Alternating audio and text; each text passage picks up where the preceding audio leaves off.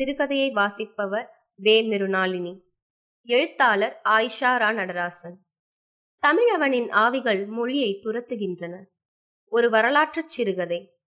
முன்கதை அப்போது யாவருக்கும் பெயர் இருந்தது. அப்பெயர்களுக்குள் கூட்டுக்கோவையாய் பதுங்கியிருந்தன மொழியின் வாள்கள். கவிஞன் இருந்தான் கதைஞன் இருந்தான்.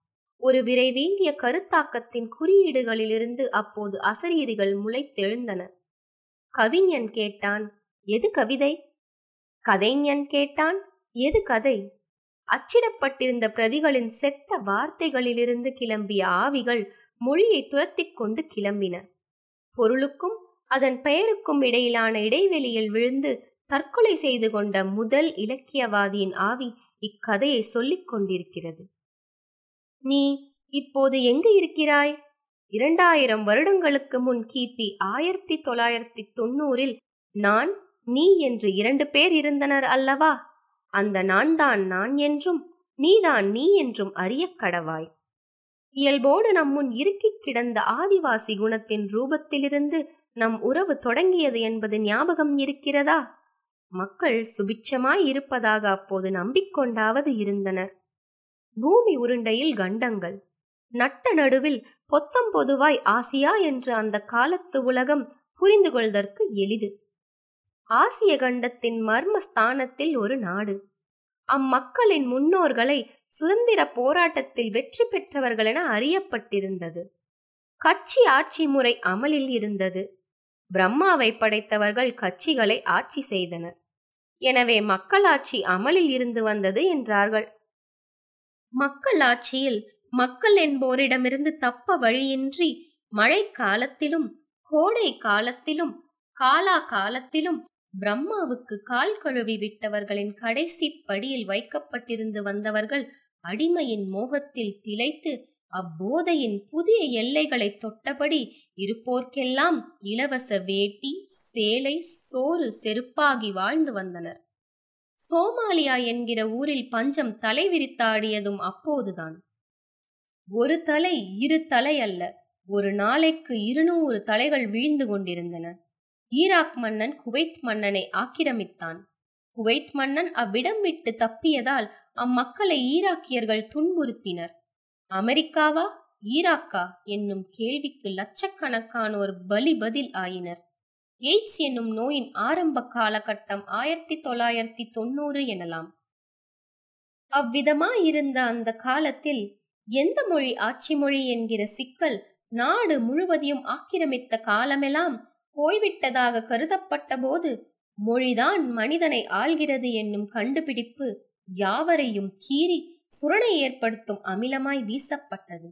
மொழி ஆட்சி தொடங்கிய அந்த காலகட்டத்தில் நான் நீ இரண்டு பேரும் சந்தித்துக் கொண்டனர் என உலகம் அறிந்தது. அந்த வரலாற்று சிறப்பு மிக்க சந்திப்பிற்கு ஏற்பாடு செய்தவனின் ஆவி புகுந்து கொள்ள ஆள் தேடி நான் நீ இருவரின் நண்பரின் சலூனுக்குள் நுழைந்தது அல்லவா? அப்போது அது நடந்தது. பெயரற்ற கூட்டு வாழ்க்கை பொது அம்சமும் நிகழ்காலத்தின் அதிதீவிரத்துவமும் இணைய முடியாத நிலையில் நான் நீ இருவருக்கும் இடையில் காதல் அரும்பியதாக உணரப்பட்டது. அதை முதலில் உணர்ந்தது நீ. நீ அதை உணர்ந்த பிறகு ரகசியமாய் காரியமாற்ற முயன்றாய். நான் நீ இருவருமே இலக்கியவாதிகளாக இருந்தோம். அப்போது ஆவி தனது சேட்டைகளை தொடங்கியது. பிரதிபலித்தல் என்பது கண்ணாடியின் செயல் என்றாய் நீ. எந்த கண்ணாடி? என்றேன் நான். ஆனால் இலக்கிய கண்ணாடி என்று ஒன்று இருக்கிறதா? என உன் மூலம் ஆவி கேட்டது. பிரதிபலிப்பதா இலக்கியம்? என்று நீ கேட்டாய். சரி உன்னை ஆவி பிடித்துக் கொண்டது. எதை பிரதிபலிப்பது என்றேன் நான்? எல்லாவற்றையுமேவா என்றாய் நீ. காதல் வெளியே தெரிந்துவிடக் கூடாது என்றுதானே அப்படி கேட்டாய்? இது திசை திருப்பல் என்றது ஆவி. இப்போதோ அது என்னை பிடித்து கொண்டது. பிரதிபலித்தல் என்பது கண்ணாடியின் செயல் என்று நான் சொன்னேன். மனிதன் விமர்சனா பிரதிபலிப்பு செய்கிறான் அவன் மனிதன் என்றேன். இது பிரதிபலிப்புதான். அப்படியும் அது பிரதிபலிப்பு தானே? என்றாய் நீ. மேலும் அச்சத்துடன் நீ இருந்தாய் என எனக்கு தெரிந்தது. ஆனால் நானோ ஆவியின் பிடியில் இருந்தேன். மனிதன் தன்னை சுற்றியவைகளைப் பற்றி நினைக்கவும் செய்கிறான் என்றேன். அல்லது நினைக்காமலும் அவன் இருக்கலாம் அல்லவா? என்றாய் நீ. அவ்வளவுதான். நான் நீ ஆவியினிடத்தில் வசமாக மாட்டிக்கொண்டோம். ஆவி நம்மை அடைக்கப்படாத ஆதிபரமான வார்த்தைகளுக்குள் இழுத்துச் சென்று கொண்டிருந்தது. யாராவது காப்பாற்ற மாட்டார்களா என நான் நீ தவிக்கவில்லை. ஆவிகளின் உலகம் எதிர்நிலைகளைக் கொண்டிருக்கிறது என்பதை உணர்த்தியபடியே சொற்களின் மேல் போய் நம்மை விழச் செய்த ஆவி ஆவிகளுடன் கலந்தது. நான் நீ உறவு நாம் ஆவி உறவாக மறுதளித்த போது அடுத்த கதை கதைக்குள் கதையாய் முளைத்தது. அந்த நேரத்தில் சலூனின் பெயர் பெயர்ந்து விழுந்தது. அளவிடற்கரிய கடினத்துடன் அக்கலையை பயின்றவர்களில் ஒருவன் நம்மை காப்பாற்ற முயன்றான். ஆனால் நாமோ கண்மூடித்தனமாக காதலித்தோம். முதலில் நான் நீயையும் நீ நானையும் காதலித்து வந்தோம். அவ்வுறவால் உருவாக்கப்பட்ட காதல் என்கிற உருவமற்ற அருவப் பொருளின் கண்களுக்கு புலப்படாத கவர்ச்சி நம்மை வசீகரித்தது. நான் நீயை காதலிப்பதை விட்டேன். நீ நானை காதலிப்பதை விட்டாய். நான் நீ இருவருமாக காதலை காதலித்தோம். எனவே நீ காப்பாற்ற வந்தவனுடன் போகலாம். போகாமல் இருக்கலாம் என்கிற இரு எதிர்நிலைகளில் இரண்டாவதை தேர்ந்தெடுத்தாய். ஏனென்றால் ஆவிகளின் உலகம் எதிர்நிலைகளைக் கொண்டது. ஆண் பெண் அது இது அவன் இவன் அன்று இன்று. ஆவிகள் அங்கும் இங்கும் திரிந்து கொண்டிருந்தன. யாவரையும் முந்திக் கொண்டு ஆண் பெண் எதிர்நிலை ஆவி நான் நீ இருவரும் ஆண் ஆணாகவோ பெண் பெண்ணாகவோ இருப்பதைக் கண்டது. தோல்வியை தாங்க முடியாமல் அது சரணடைந்த போது நாமே பிரதி குறி சமிக்ஞை மூன்றாக போகவென சாபமிட்டது எழுத்து என்பது மொழியாலான குறியீடுகளின் கூட்டம். அக்கூட்டமோ பிரதி பிரதிகளுக்குள் குறிகள். குறிகளுக்குள் நான் நீ.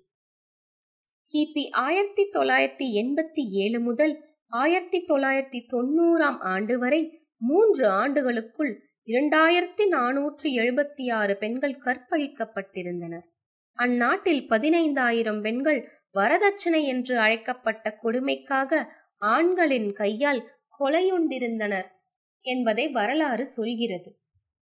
எங்கும் முழக்கமுற்ற மொழியின் ஆட்சியில் கழிவறையில் மட்டுமே பெண்களால் சுதந்திரமாக இருக்க முடிந்தது. பெண்கள் எப்படி அசைந்தாலும் எப்படி உட்கார்ந்தாலும் எப்படி குனிந்தாலும் எப்படி பார்த்தாலும் மொழி ரகசியமாய் யாவர்க்கும் காம இச்சைகளை கிளப்பிவிட்டு வந்தமையால் ஆண் பெண் ஆவி பலமானதாக இருந்தது. அது மட்டுமல்ல நான் நீ மேலும் ஒரு ஆவியிடம் மாட்டிக்கொண்டோம்.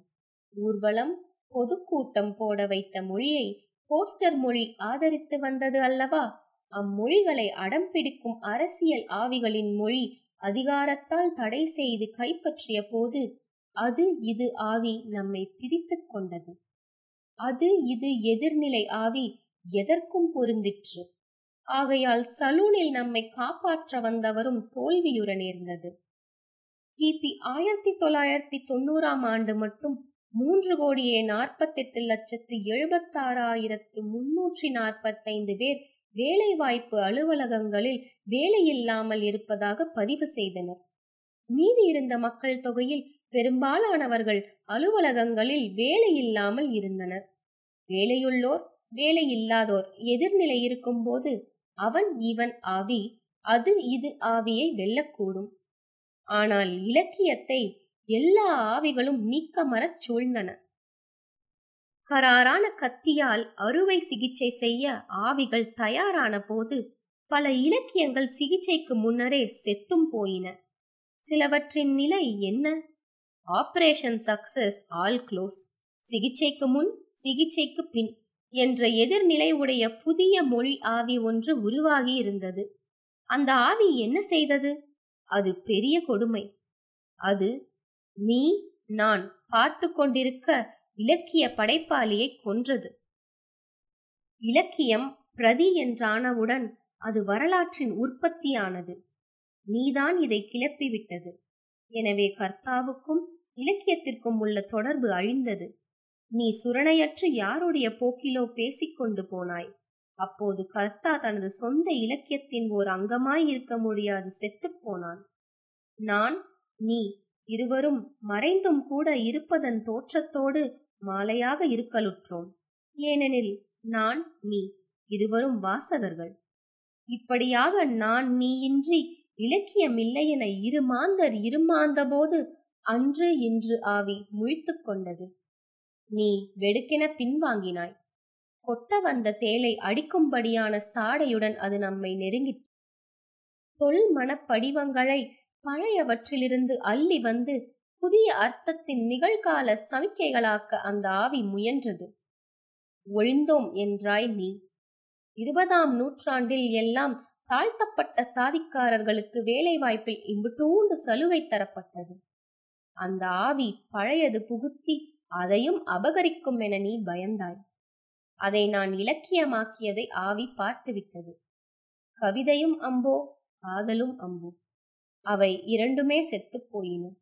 கவிதை போனபின் கவிதை போன்ற ஒன்றும் காதல் போனபின் காதல் போன்ற ஒன்றும் இருப்பது தெரிய வந்தது என்றார்கள். பிறகு நடந்தது இதுதான். அது மிகவும் கொடுமையானது.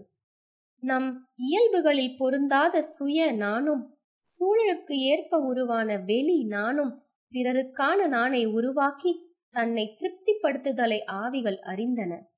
விளைவு நான் மாட்டிக்கொண்டது. உனக்கென்ன நீ நிம்மதியாக இருந்தாய்? ஒரு பெரிய பொய்யாய் இவ்வுலகில் மீதமிருந்தாய். மனிதர்களுக்குள் இருந்து கொண்டு ரகசியமாய் மொழிவயப்பட்டவற்றை ஒப்படைத்து நான் சரணடைந்தது. அரசு உதிர்ந்த சமூக நான் மொழி முழுங்கியானது. படைப்பு படைப்பாளி. படைப்பாளியின் வாழ்க்கை என்ற இடங்களில் விசாரணை நடத்தப்பட்டு நான் என்பதற்கு மட்டும் மரண தண்டனை வழங்கப்பட்டது. நான் வேறு நானின் படைப்பு வேறு நானின் வாழ்க்கை வேறு என்று கூட உணராத குற்றத்திற்காக நான் ஆவியானேன். இலக்கிய நிஜமும் உலக நிஜமும் இரு எதிர்நிலை உலகங்களுக்கு நடுவில் அலைகிறேன். நீ என்ன ஆனாய்? நீ உன் உலகு எது? உலக உலகா? நாவல் உலகா? எது எப்படியோ? காதலின் ஆவியோடு பேசுகிறாயா? இன்னமும் கூட ஆற்றில் போலியாய் முத்தமிடுகிறாயா? நீ எதிர்நிலையின்றியாயிருக்கிறாய்? பார் கிபி ஆயிரத்தி தொள்ளாயிரத்தி தொண்ணூறாம் வருடத்திய கணக்கு கிடைத்துள்ளது. பல கண்காட்சிகளை சுற்றித் திரிந்து ஆதிகாலத்து கம்ப்யூட்டரிலிருந்து எடுத்துத் தந்தனர். அவ்வாண்டில் ஏறத்தாழ முப்பதாயிரம் மக்கள் உலகில் பட்டினியால் செத்துப் போனார்கள். அதே வருடம் நீ செய்தது என்ன? நாற்பத்தெட்டு கவிதைகள் பத்தொன்பது கதைகள் மூன்று கட்டுரைகள். சி உனக்கு வெட்கமே இல்லை. செத்து போகும் முன் நான் கடைசியாக பேசியது இதுதான். பக்கத்து வீட்டில் ஒரு கொடுமை நடக்கும்போது ஓடி வந்து செயல்படாமல் அறையில் இருந்து கொண்டு அதை பற்றி கதை எழுதுகிறாய் நீ. ஓ கழிவறையில் உனக்குள் இருந்து வெளிவரும் உனது இலக்கியத்தை ரசித்துக் கொண்டிரு. உன்னை ஆவிகள் தீண்டாதிருக்குமாக பின் கதை. இரண்டாயிரம் வருடத்திற்கு முந்தைய கதை என்பதால் பல இடங்களில் இடறுகின்றது. இக்கதை உனக்காக சொல்லப்பட்டது இல்லை. ஏனெனில் இக்கதையை நீ புரிந்து கொண்ட போது நீ ஆவிகளினால் துரத்தி பிடிக்கப்பட்டாய். வேடங்கள் கலை தெரியப்பட்டு பிறகு ஆவிகளினால் இருண்ட மொழிக்குகையின் மூலையில் பொங்க விடப்பட்டாய். உன் கதை முடிந்ததென நினைக்காதே. இன்னும் தொடங்கவே இல்லை. நன்றி. இயல் குரல் கொடை மூலம் பங்களிக்க விரும்புவோர் Iyal podcast at Gmail dot com என்கிற மின்னஞ்சல் முகவரியில் எங்களை தொடர்பு கொள்ளலாம். இணைந்து இயங்குவோம். நுட்பம் தமிழ் மொழியில் தழைக்கச் செய்வோம்.